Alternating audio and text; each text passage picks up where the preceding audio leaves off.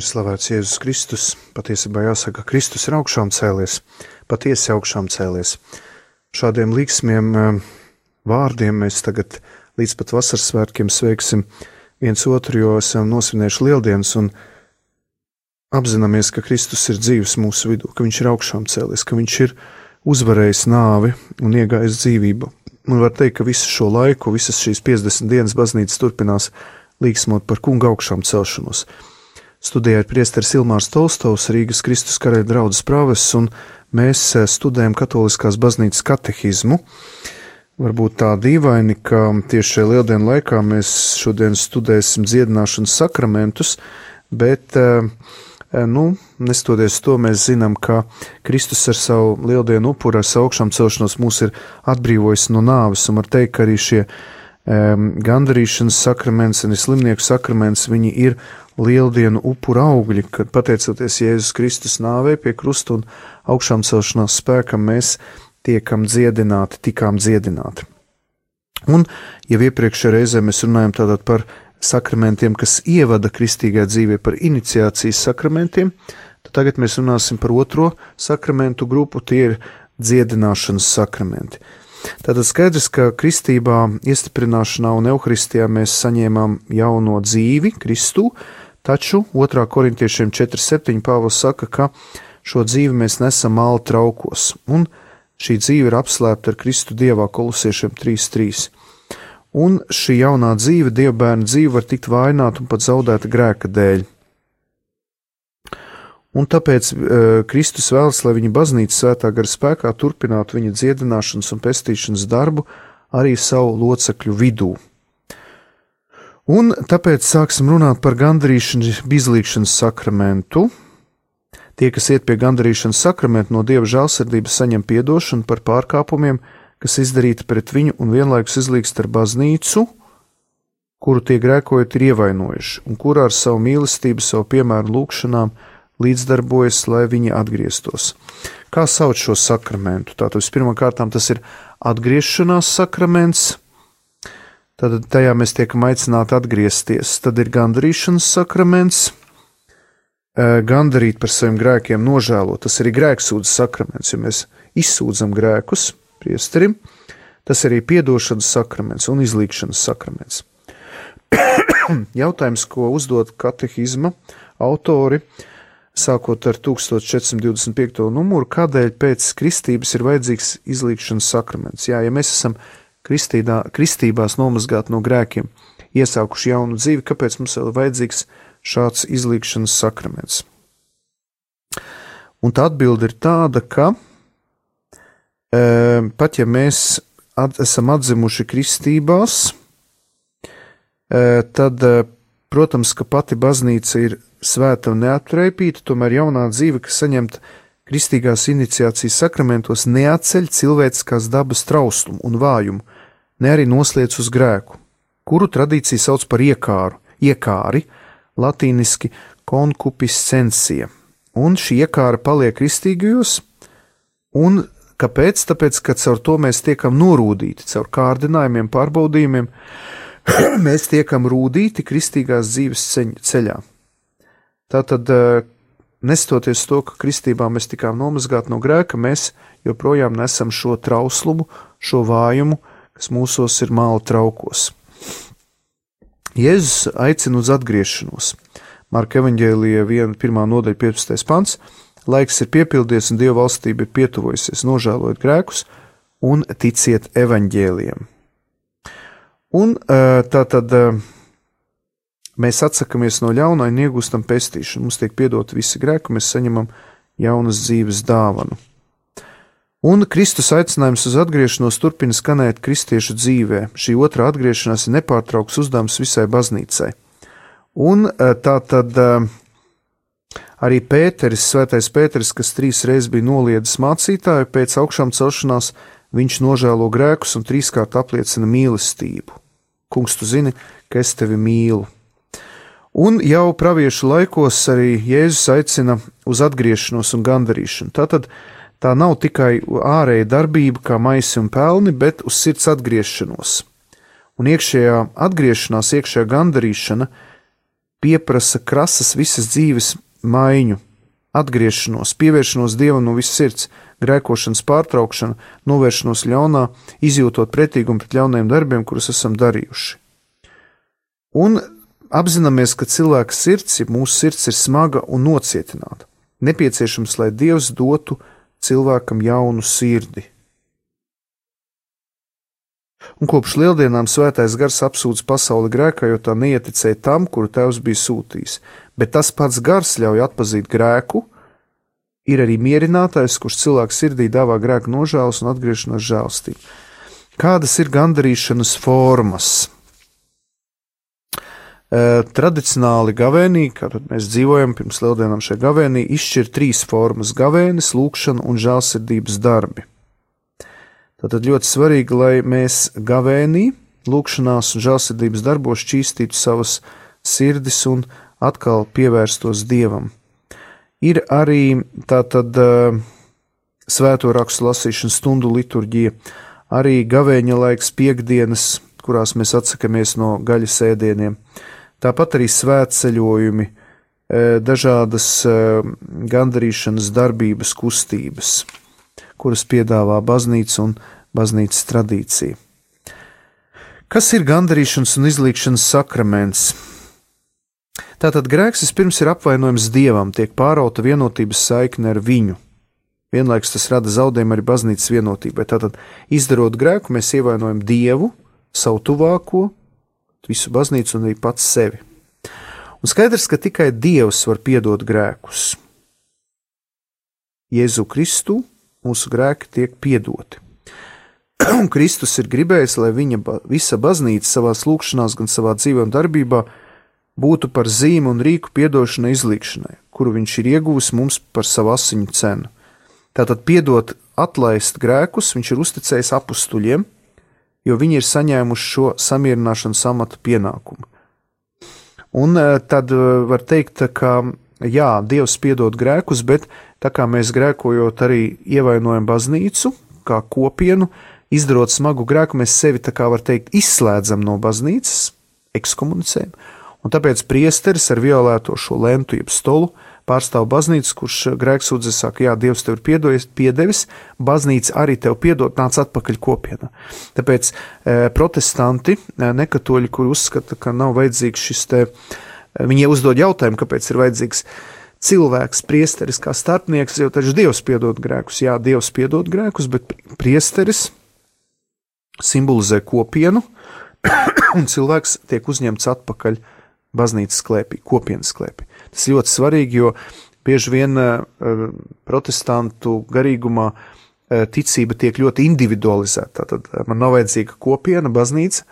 Es varu ticēt pats, kā gribu, iet uz mežu, pie koka, pielūgt dieviņu un tā tālāk. Bet katoliskā baznīcā ticība nekad nav atrauta no kopienas, un arī grēku piedošana tiek realizēta kopienas ietvaros. Tāpēc priesteris, garīdznieks pārstāv kopienu, kurš saka, jā, Dievs tev ir piedevis, bet kopiena arī tev piedod, jo baznīca ir Kristus miesa, uh, Kristus līgava, um, tātad um, šis te avju aploks, šī, šī jaunās derības tauta, uh, kura arī uh, tātad ir uh, tā, kurā mājo Kristus un kurā mums jātiek uzņemti caur grēku piedošanu. Un tāpēc arī ir tā, ka tikai tie, kas ir izlīguši ar Dievu caur grēku sūdzi, uh, kas ir atgriezušies baznīcas klēpī, var pieņemt svēto komuniju. Un Jēzus arī deva apstuļiem un viņu pēctečiem, biskupiem un viņu palīgiem priesteriem šo varu um, atlaist grēkus. Viņš teica Pēterim, es tev došu debesu valstības atslēgas, ko tu sasies virs zemes, tas būs sasiets arī debesīs, ko tu atraisīsi virs zemes, tas būs atraisīts arī debesīs. Šī, šī saistīšanas un atraisīšanas vara, kas dot Pēterim, ir piešķirta arī ar savu vadītāju vienotai apstuļu kolēģijai. Darbības vārdi saistīt un atraisīt nozīmē, ko jūs izslēgsiet no savas kopības, tas tiks izslēgts arī no kopības ar Dievu. Ko jūs atkal uzņemsiet savā kopībā, to uzņems arī Dievs. Izlīkšana ar baznīcu nav atdalām no izlīkšanas ar Dievu. Tātad 1445. numurs ļoti svarīga šī atzīšana, ka tā tad ir šī saistība. Gandarīšanas sakramentu Kristus iedibināja visu savu baznīcas locekļu, kas grēkojuši labā. Vispirms to labā, kuri pēc kristības krituši smagā grēkā un tā ir zaudējuši kristības žēlstību, kā arī kaitējuši baznīcas vienotībai. Gadsimtu gaitā, protams, šis sakraments ir mainījies. Viņš ir tā, tā izpausmes forma, jeb veids, kā tas tika pasniegts, ir, ir mainījies un bijis dažāds. Te arī 1447. numurā jūs varat izlasīt, ka 7. gadsimtā īru misionāri atnesa uz Eiropas kontinentu privātās gandarīšanas praksi, kas neprasa publisku neuzstošu gandarīšanu pirms izlīkšanas ar baznīcu. Neraugoties uz izmaiņām, kādas e, šī sakramenta kārtība un svinēšana piedzīvojas gadsimtu gaitā, tajā var saskatīt vienu to pašu pamatstruktūru. Tā ietver divus vienlīdz būtiskus elementus. No vienas puses cilvēka rīcību, kurš svētā gara vadīts atgriežas, prot nožēlu, grēku izsūdzēšanu, gandarīšanu, no otras puses dieva darbu ar baznīcas starpniecību. Tātad grēksūdzē grēcinieks tiek dziedināts un atkal uzņemts, atkal pieņemts baznīcas kopībā. Un te arī 1449. numurā tiek dota absolūcijas formula, tā satur dažus būtiskus elementus, žēlsirdības tēvs ir katrs piedošanas avots, viņš veids grēcinieku izlīkšanas ar savu dēlu lieldienu noslēpumu un svētā gara dāvanu ar baznīcas lūgšanas un kalpojumu starpniecību.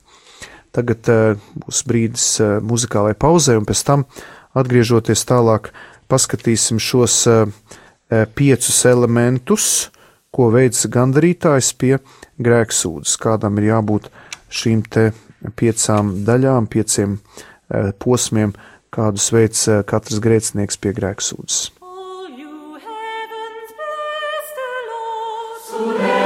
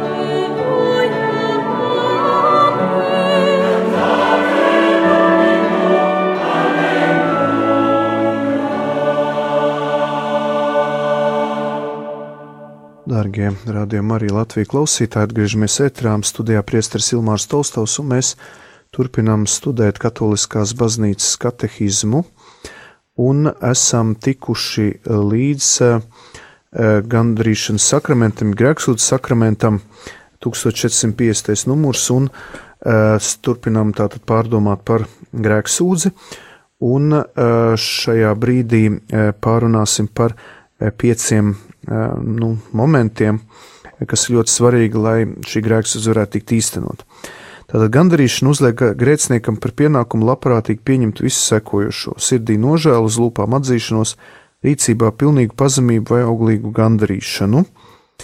Un pirmā lieta tā ir nožēla. Tā ir dvēseles sāpes un riebums pret izdarīto grēku, apņemoties turpmāk vairs negrēkot. E, ļoti svarīgi, lai būtu šī pilnīgā nožēla. Tātad ne jau tur emocionāla nožēla, bet a, a, gribā, a, e, tāds gribas akts, gribas nostāja, ka es vēlos, vēlos e, mainīt savu dzīvi. Ir arī nepilnīga nožēla, kad ir bailes no dieva soda, bet tagad pilnīga nožēla, nožēla tātad mīlestības pret dievu, ka es vēlos atteikties no šīs darbības man sāp sirds, es apzinos, ka tas ir pārkāpums pret Dieva mīlestību. Kas ir ļoti svarīgi, arī sirdsapziņas izmeklēšana. Ir svarīgi sagatavoties. Dažreiz ļoti kaitina, ka cilvēks pieskiem pie grēksūdzes aizelsies. Viņš tikko e, ieskrējis baznīcā, nav palūdzies e, uzreiz tādā ātrā skrējienā pie grēksūdzes un nav sagatavojies. Tad ļoti svarīgi sagatavošanās. Vislabāk pirms tam palūkties, izmeklēt sirdsapziņu un tādā veidā apzināties, ko esam izdarījuši. Trešais ir grēku izsūdzēšana. Tātad, um, atzīstoties grēkos, cilvēks raugās acīs patiesībai par izdarītiem grēkiem, viņš uzņems par to atbildību un tādējādi atkal atver sevi dievam un kopībai baznīcai, lai pavērtu ceļu jaunai nākotnē.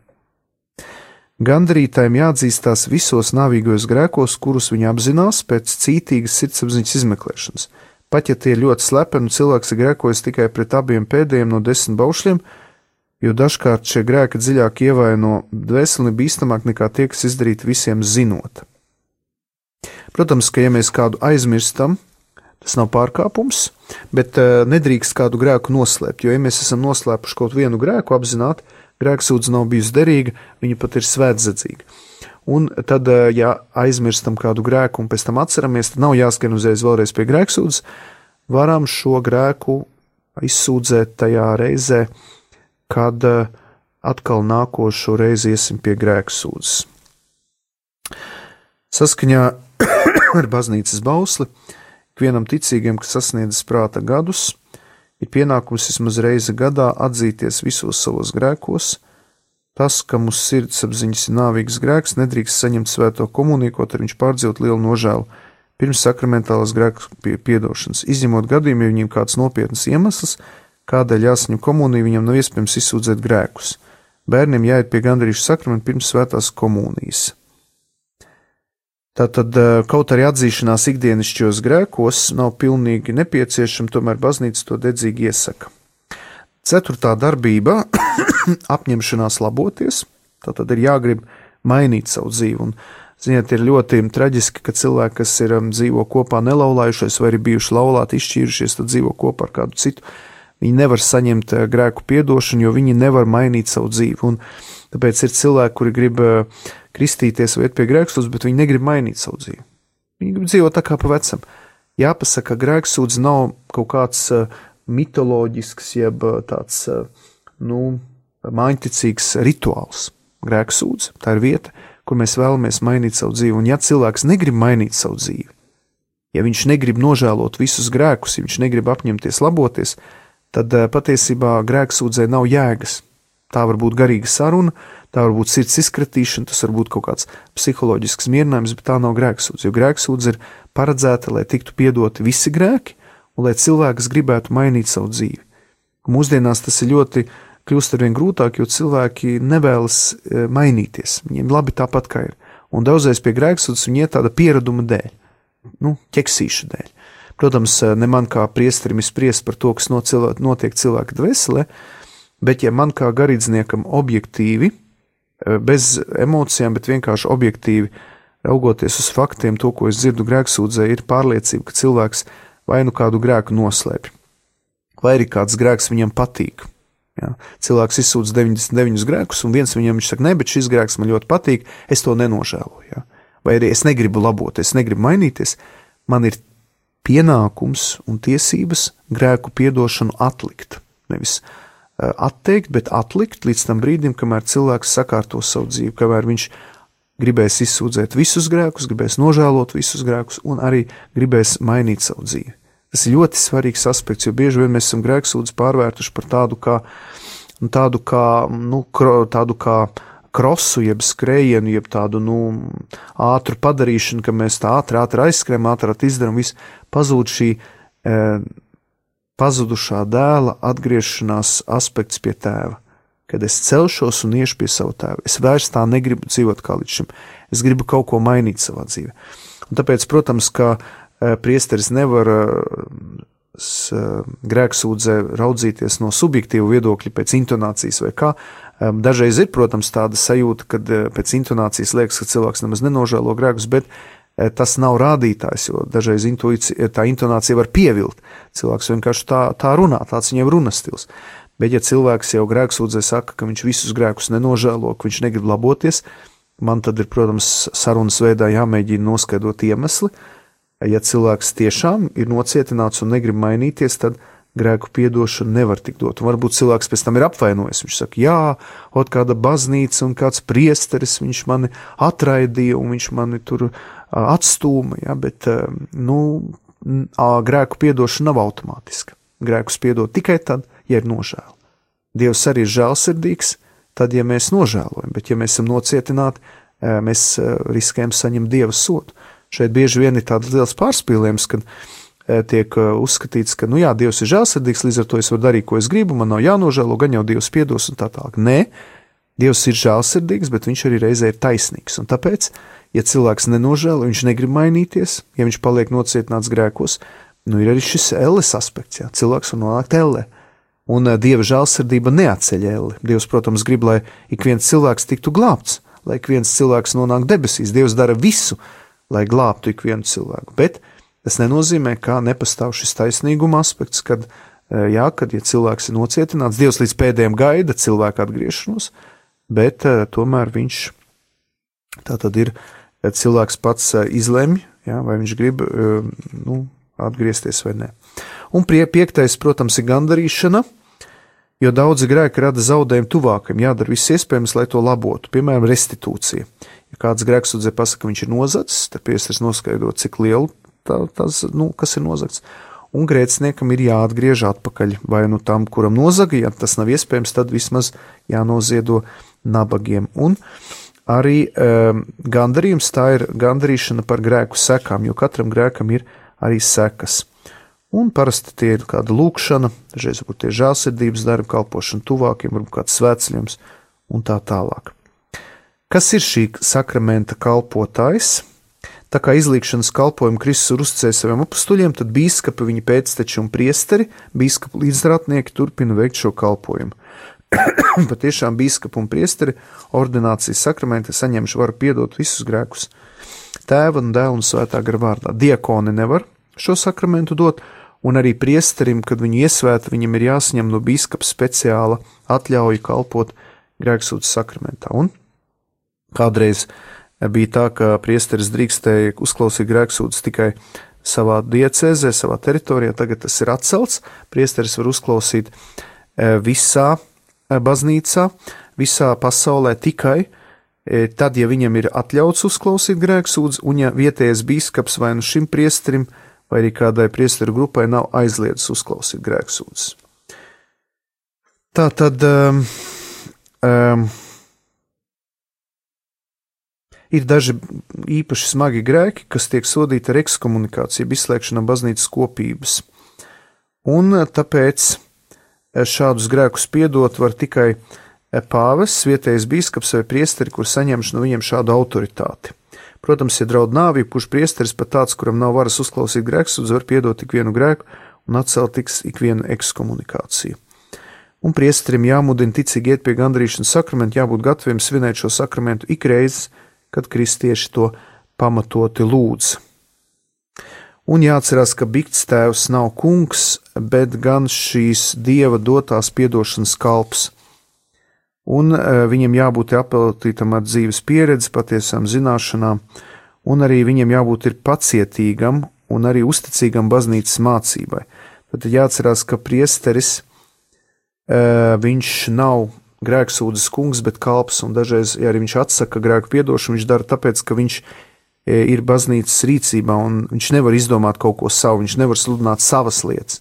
Viņš arī grēku sūdzē kalpo kā baznīcas pārstāvis. Un šeit ir jāsaka, ka ikvienam priesterim, kas uzklausa grēksūdzi, ir obligāts pienākums turēt pilnīgā slepenībā visu, kas attiecas uz grēkiem, kurus gandarītāji tiem izsūdzējuši. Pretējā gadījumā viņam draud ļoti smags sots. Viņi nedrīkst arī izmantot ziņas, ko ieguvuši par gandarītāju dzīvi. Šo noslēpumu, kam nav izņēmuma, sauc par sakramentālo zīmogu jo tas, ko gandarītais priesterim izpaudzis, paliek sakramenta apzīmogots. Tātad priesteris nekādā gadījumā, jebkuros, jebkādos apstākļos neizpauž grēksūdzē teikto, un tas rada drošību, ka mēs kā ticīgie varam doties pie priestera, ka viņš neizpaudīs to. Un arī pat uh, valsts likumos, Latvijas likumos nostiprināts, ka priesteri nedrīkst tiesā pratināt par tām lietām, kuras viņš ir dzirdējis grēksūdzē. Tātad, ja grēksūdzēs dzirdu arī kādu lietu, kad eh, tas var draudēt kādam cilvēkam vai pat valstī, tad par šo jautājumu tiesā man nedrīkst pratināt. Tas, ko es dzirdu grēksūdzēties, absolūts noslēpums un absolūti neizpaužams nejebkādos apstākļos. Ar to mēs arī šodien noslēdzam. Nākamajā reizē mēs turpināsim runāt par izlīkšanas sakramentu, runāsim arī par atlaidām, kas ir diezgan sarežģīts termins un par ko nav viegli eh, daudzreiz saprast, un varbūt iesāksim arī slimnieku sakramentu. Gods lai ir tēvam un dēlam un svētajam garam, kā tas no iesākuma ir bijis, tā tagad un vienmēr un mūžīgi mūžos Āmen. Dieva tēva un dēla un svētā gara vārdā Āmen.